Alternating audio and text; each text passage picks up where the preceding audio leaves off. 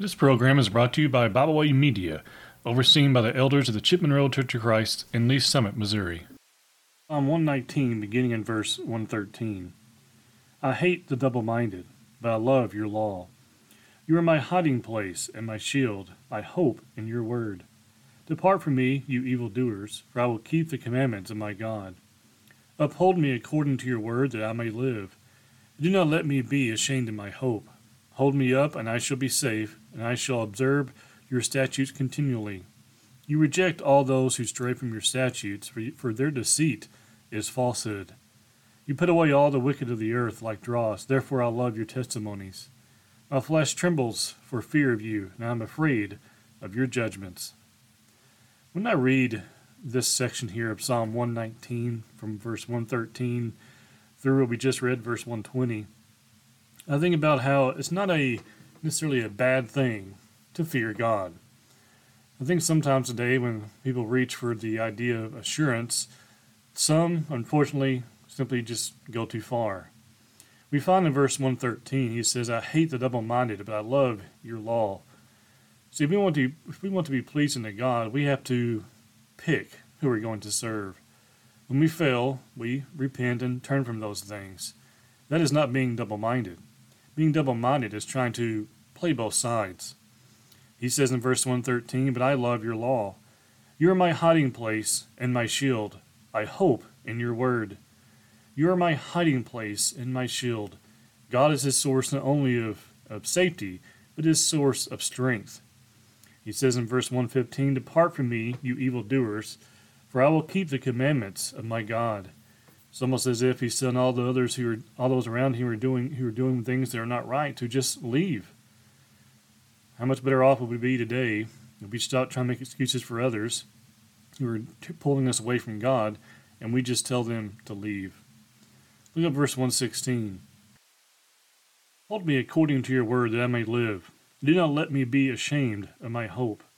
Again, words of encouragement coming from God, God's word he says there, according to your word, that I may live, which tells us that we are to live according not only according to God's word, but it's also God's word that actually strengthens us and gives us encouragement through this life.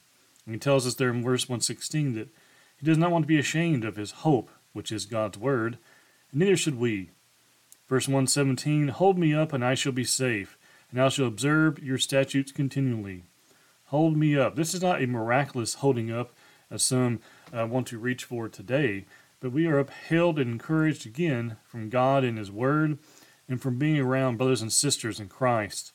And He says, And I shall observe your statutes continually. As God holds them up, He will also be faithful to God and uphold His Word as well. He says in verse 118, You reject all those who stray from your statutes, for their deceit is falsehood. You reject all those. What does that mean? Means that when people sin against God, whether it be a Christian or a non-Christian, that God does is not pleased with them. He uses the word here in verse 118, you reject all those who stray. Stray implies at one point that we're not straying.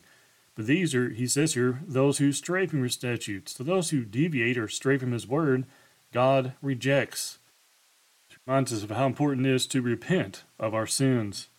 He tells us there in verse 118, for their deceit is falsehood. The things they do is what? Falsehood. It's wrong. It is sin. Verse 119 You put away all the wicked of the earth like dross. Therefore I love your testimonies. God handles the wicked. No one judges and executes righteous judgment better than God. He says, as a result, therefore I love your testimonies. He loves God because why? He keeps his word. Look at verse 120. My flesh trembles for fear of you and I'm afraid of your judgments. You think about that idea of afraid. It seems today sometimes people think it's wrong to be afraid of God. Clearly, it's not. My flesh trembles for fear of you, and I'm afraid of your of your judgments. I think the idea here is that he fears what's going to happen if we do not keep his judgments. We tremble because God is righteous, he is merciful, he is loving, but he also is one who executes judgment. Friends, let's learn from these things. I hope you join me again next time here on Quiet Moments. We thank you for joining us today. We hope you have enjoyed this program. You You can find out more about Bible Way Media by visiting us at biblewaymedia.org. You can find us on Facebook, Twitter, and Instagram. You can find all of our podcasts on all major podcast platforms. As always, we thank you for listening.